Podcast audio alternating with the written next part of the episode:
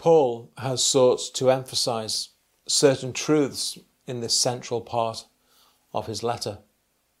He's emphasized that the salvation that we have in the Lord Jesus Christ is the fulfillment of God's promise given to Abraham and is to be received by faith. Our keeping of God's law plays no part in our being saved. And so that does raise an obvious question. What is the point of the law? And does it have any relevance or bearing upon us today? Well, first of all, briefly, let's clarify what we mean by the law. Because it can mean a few different things. It can mean the entire Word of God, the whole of the Bible. It can mean specifically that body of law given to Moses in the Old Testament. Uh, that law, much of which was for the nation of Israel, but which began with the Ten Commandments, which is for everybody. But then it also included regulations for worship, the construction of the tabernacle, everything that was within it and part of the worship in Old Testament days, and all the civil laws which governed them as a nation. Now, in the way that these Jewish believers were speaking about the law, they were meaning primarily the Ten Commandments, plus all of those things to do with worship and acceptance before God by keeping yourself clean and pure and undefiled, uh, including the, observe, the obser- observance of circumcision. Now, whether they went quite as far as the Pharisees did with many man made laws tacked on the end, probably not, but certainly requiring a considerable amount of compliance with Old Testament law.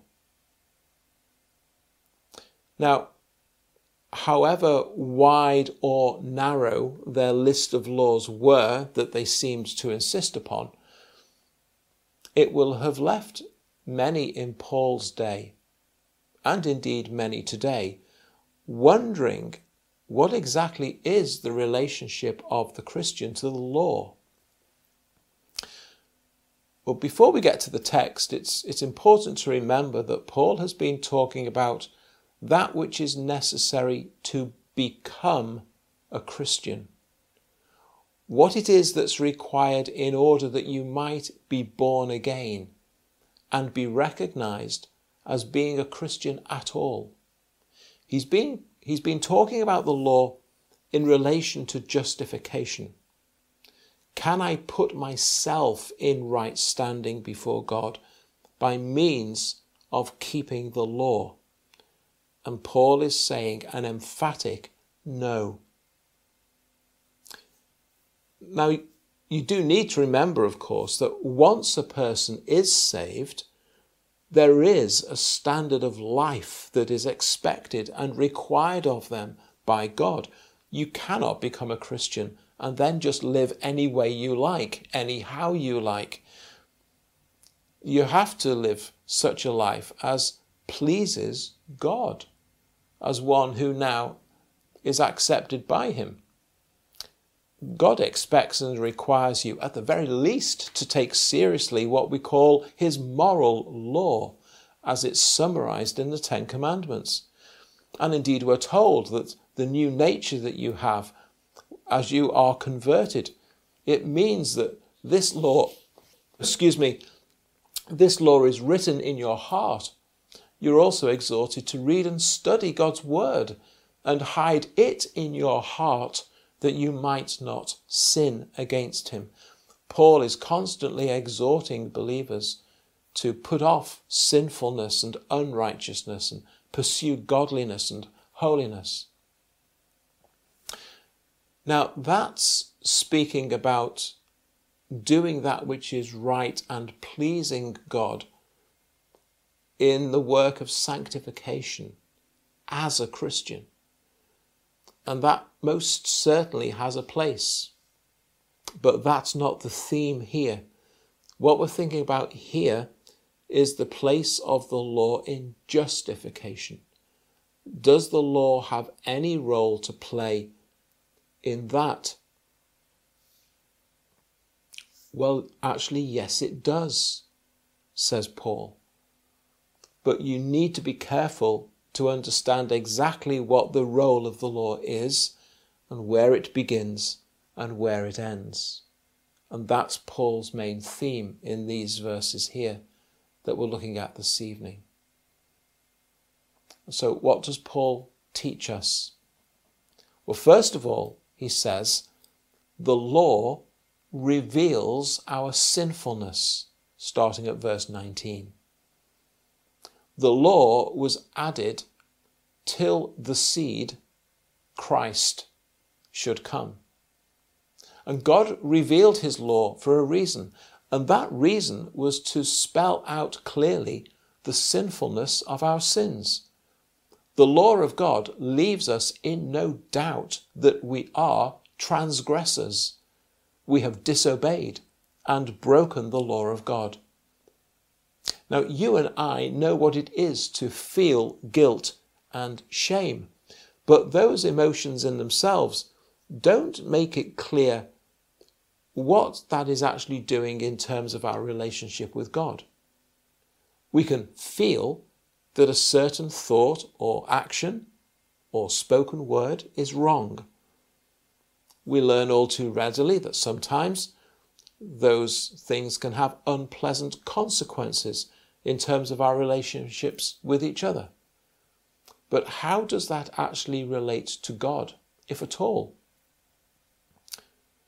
Does any of that, any of those things which cause us to feel shame and guilt, do any of those things have any consequences as far as God is concerned?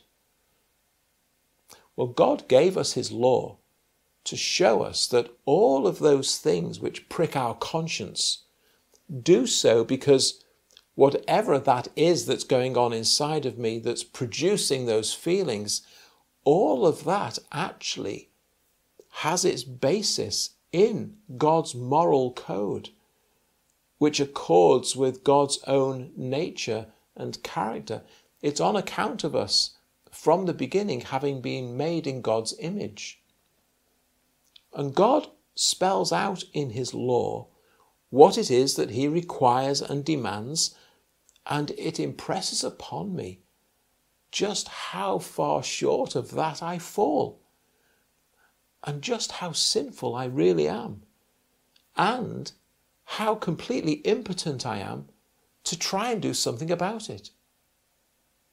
The law of God doesn't suggest that it might be quite a good idea to try and live a little bit more like this. The law of God says that as far as God is concerned, this is the only acceptable way that a man or woman should live. But you, look at you. You don't. And you can't. God has given his law not so that by it I might be saved, but that by it I might see and understand just how guilty I am of disobedience and transgression, and just how badly I need to be saved.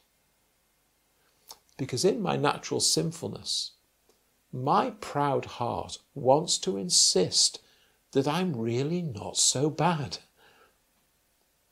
I know I'm not an angel, but as sin goes, I'm in that group of people that are only sinful by the smallest of margins, is what my, my proud heart wants to tell me.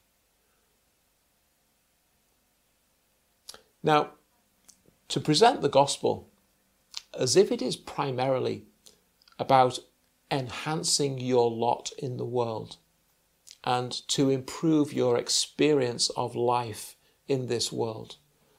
To present the gospel as being the ultimate anxiety buster and well being provider is to completely misrepresent the gospel. Now, I don't deny for one moment that coming to Christ will change your life for the better. But it's usually only as a Christian that you can truly understand and appreciate how those changes have been for the better. Because those kinds of things actually don't necessarily appeal to the unbeliever. In the eyes of an unbeliever, what your life goes from and to when you're saved doesn't necessarily make a whole lot of sense. Nor does it necessarily carry a great deal of attraction. Counting all that they have gained in this world as loss for the sake of Christ is probably for them the dumbest thing they've ever heard. Because they are still dead and blind and deaf in their sins. In their sinful nature, they cannot comprehend these things. And to be honest, when it comes to dealing with anxiety, and when it comes to trying to achieve some sort of well being, in their sin and in their lostness, they think they've found far more exciting ways of trying to achieve that. At least, that's how it seems to them. But the Bible does make it plain that the gospel actually is all about confronting people. Confronting people with the reality of their sin and of their need of salvation. So much so, says Paul, that that is precisely why God gave his law. To reveal the extent of our sinfulness and to show us our need of salvation because none of us are only a little bit sinful. And because in His law, God also reveals to us the penalty for our sins, which is far worse than we think we deserve.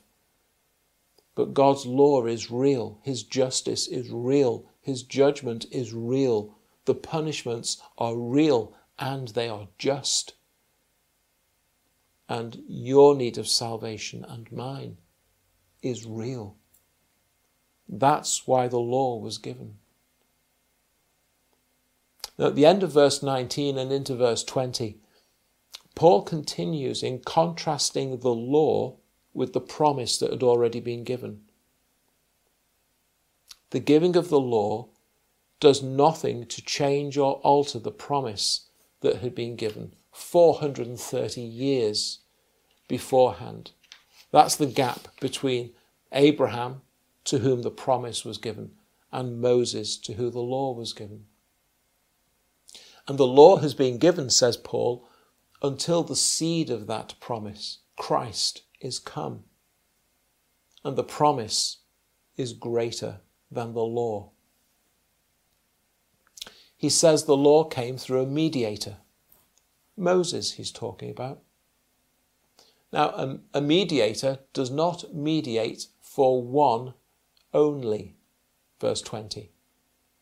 A mediator stands between two parties and acts as a mediator, a go between between the two. A mediator is what a mediator does, goes between the two. But God is one. And the promise that God gave is different. The promise comes directly from God. He has declared his covenant for himself, and it stands. And the covenant found in the law lays down conditions on both sides. And the law requires our perfect obedience to it. The promise, however, concerning the seed requires only that God will do what he has promised to do. And that you then receive and believe it by faith. The question is have you seen by means of the law your sinfulness and your guilt before this most holy God, that you have not loved God, given him first place in your life, made him your first love, worshipped him only. That in your heart there is all kinds of selfishness and pride and jealousies and covetousness. That Jesus said, even to think angry thoughts against someone is to murder them in your heart. Just to look at someone with lust in your heart is to be guilty of adultery. Do you see your need of salvation? Do you see that you need that which God has promised in Jesus Christ? Because all the law can ever do all the law was ever intended to do was enable you to see and know and feel your guilt and your shame as one who has transgressed the perfect law of a holy God.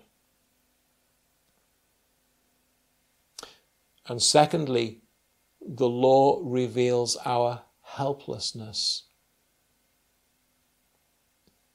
Does the law somehow stand in contradiction to the promise of God? Verse 21. Absolutely not.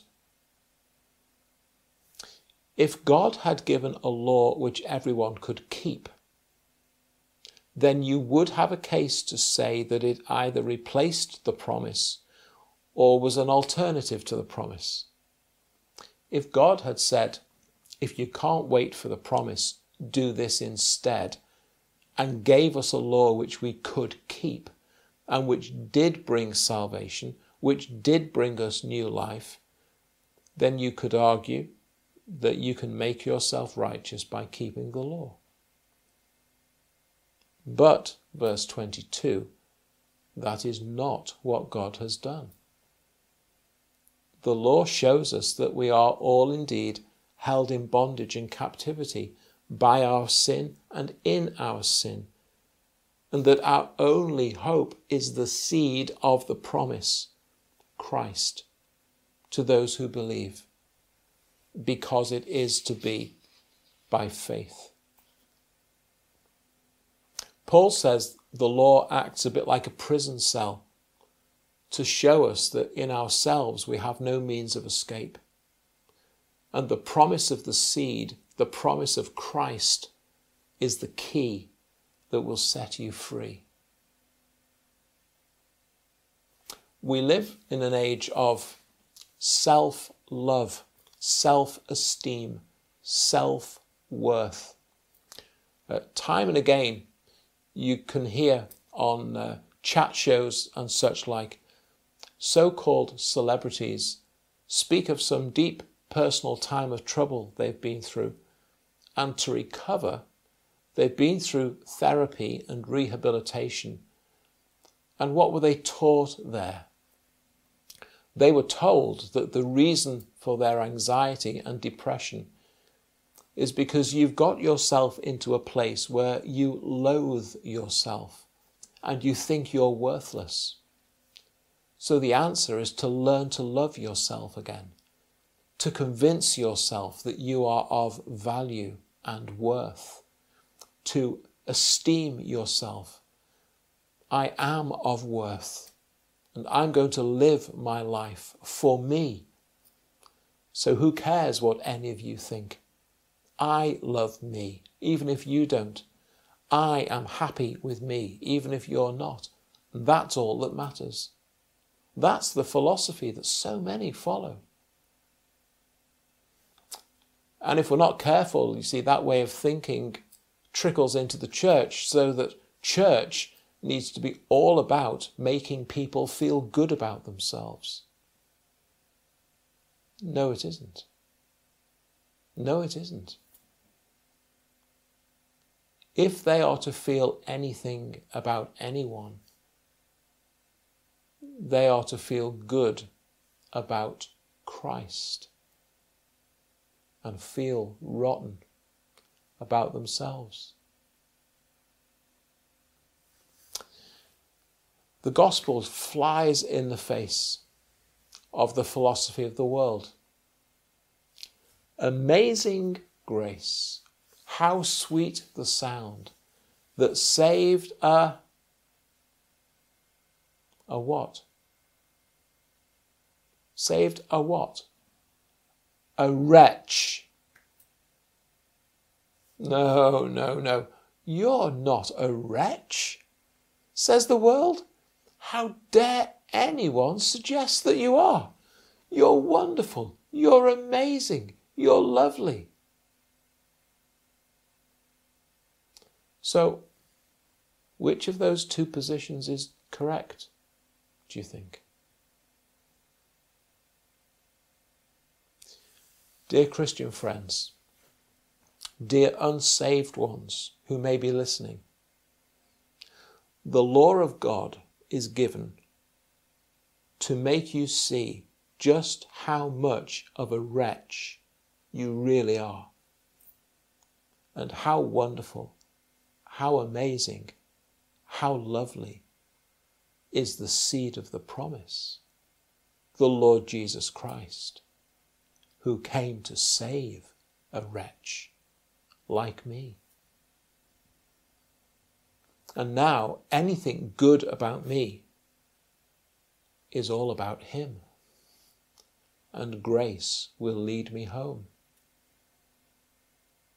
The other week we sang Charles Wesley's great hymn, And Can It Be? In what way do those great old hymns and the great new ones, like In Christ Alone, and all the others from that uh, modern stable of good hymn writers, in what way do any of those great hymns speak of my self worth, my self love, my self esteem? Such nonsense is to be found nowhere. Let's go back to Wesley's hymn for a moment. Died he for me who caused his pain? Did you hear that? Have you sung that? You are the cause of Christ's suffering. You, you wretch of a man or woman, if it wasn't for you, Jesus would never have had to suffer. He left his Father's throne above, so free and infinite his grace, emptied himself of all but love, and bled and died for Adam's helpless race. That's us. Did you hear that? Have you sung that? You're not just a wretch, you're a helpless wretch. Long my imprisoned spirit lay, fast bound in sin and nature's night. That's the work of the law of God, holding you in your sinfulness, convincing you of your sinfulness, where there's just darkness and coldness and night your God's eye, diffused a quickening, an enlivening ray. I woke. The dungeon flamed with light. Did I find that light inside myself somewhere to help me start to love and value and esteem myself again? No. No, my soul is only darkness. I need a light from outside of myself. I need the light of God to burst into my soul. I need the seed of the promise to come and unlock the door of my prison cell and set me free. My chains did fall off. My heart was free. I rose, went forth, and I loved me. No, that's the world's way. I didn't. I rose, went forth, and followed thee. Because now my life isn't about me, it's all about him. No condemnation now I dread. Why would anyone sing that? Because that's where you used to be. A guilty, condemned wretch of a man or woman, deserving everything that was coming your way. But how is it now? Oh, it's oh so different now. Jesus and all in him is mine, alive in him, my living head, and clothed with righteousness divine. My life is not about me. My goodness is not my own. It is the goodness of Christ laid around my shoulders. Don't applaud me for the way I've turned around my life because I haven't, because I couldn't. I could never have turned my life around, never saved myself, never improved myself, never found something inside me worth loving. Where's the self love, self esteem, self worth in any of the hymns like that? It's nowhere. Why? Because that nonsense has no place in the gospel of Christ and the life and testimony of a Christian. You needed the Lord Jesus Christ. He is your only hope. He needs to be your life. Any goodness ever to be seen in you will be His goodness to His praise and glory. This is the life saving gospel of the Lord Jesus Christ. We preach Christ, the promised seed, and Him crucified so that He could save a wretch like me. Paul is getting these Galatian believers and us to view this gospel of promise from all kinds of different angles to show that no matter which way you come at it, you'll always arrive back at the same point. The law reveals the true and full reality of sin.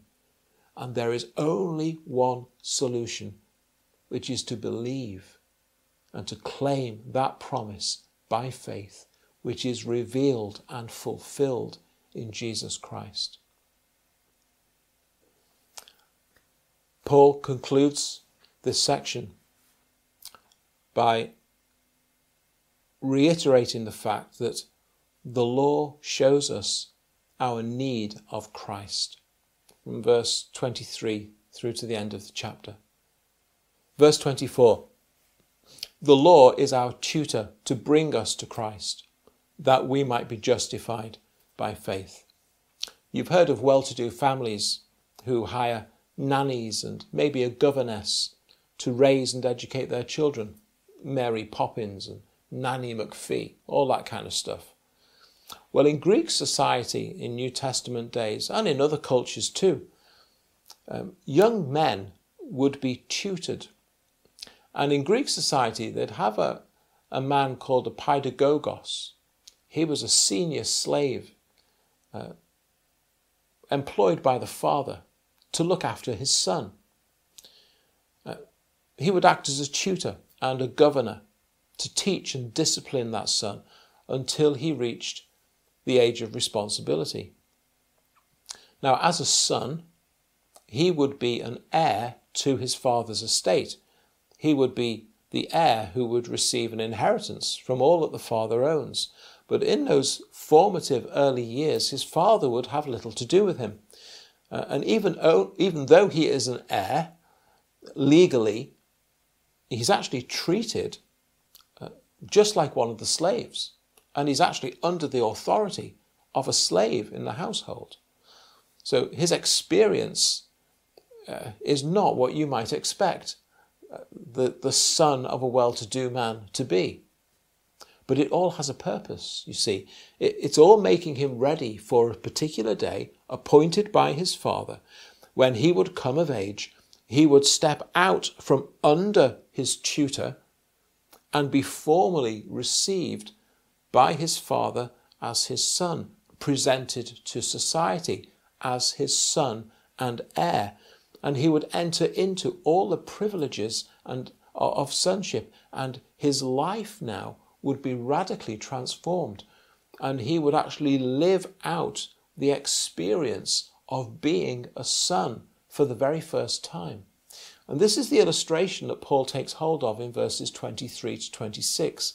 The law is acting as your tutor in order to make you see your great need of Christ, and you come to him through faith, so that you step out from under the law as something that you think might be able to save you, and you come to Christ instead, and you stop being a slave to sin but you become a child of God. Paul says more about this theme in chapter 4 as he continues, and we'll return to that next week and look at that in a bit more detail. That's the illustration that he uses.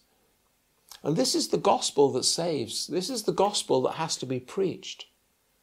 Learning to love and value and esteeming myself, that's not the answer. What I'm actually to do is despise myself in my sin and love and value and esteem Christ and run to Him and cling to Him and trust in Him and find my life in Him. Have you done that? That's the only answer and the only hope for everyone, says Paul Jew, Greek, slave, free, Male or female, it matters not. All are made one in Christ Jesus. 4,000 years ago, God gave a promise to Abraham. A vast nation, greater in number than the stars in the, sun, in the sky or the sand on the seashore. The household of God, the one true spiritual Israel of God, the Church of Christ, a blessed nation, not because of a law given, but because of a promised seed, Christ. A promise given, a promise kept, a free gift of salvation offered to be received in repentance of your sins and by faith. Such love, such grace and mercy. Thanks be to God for his indescribable gift.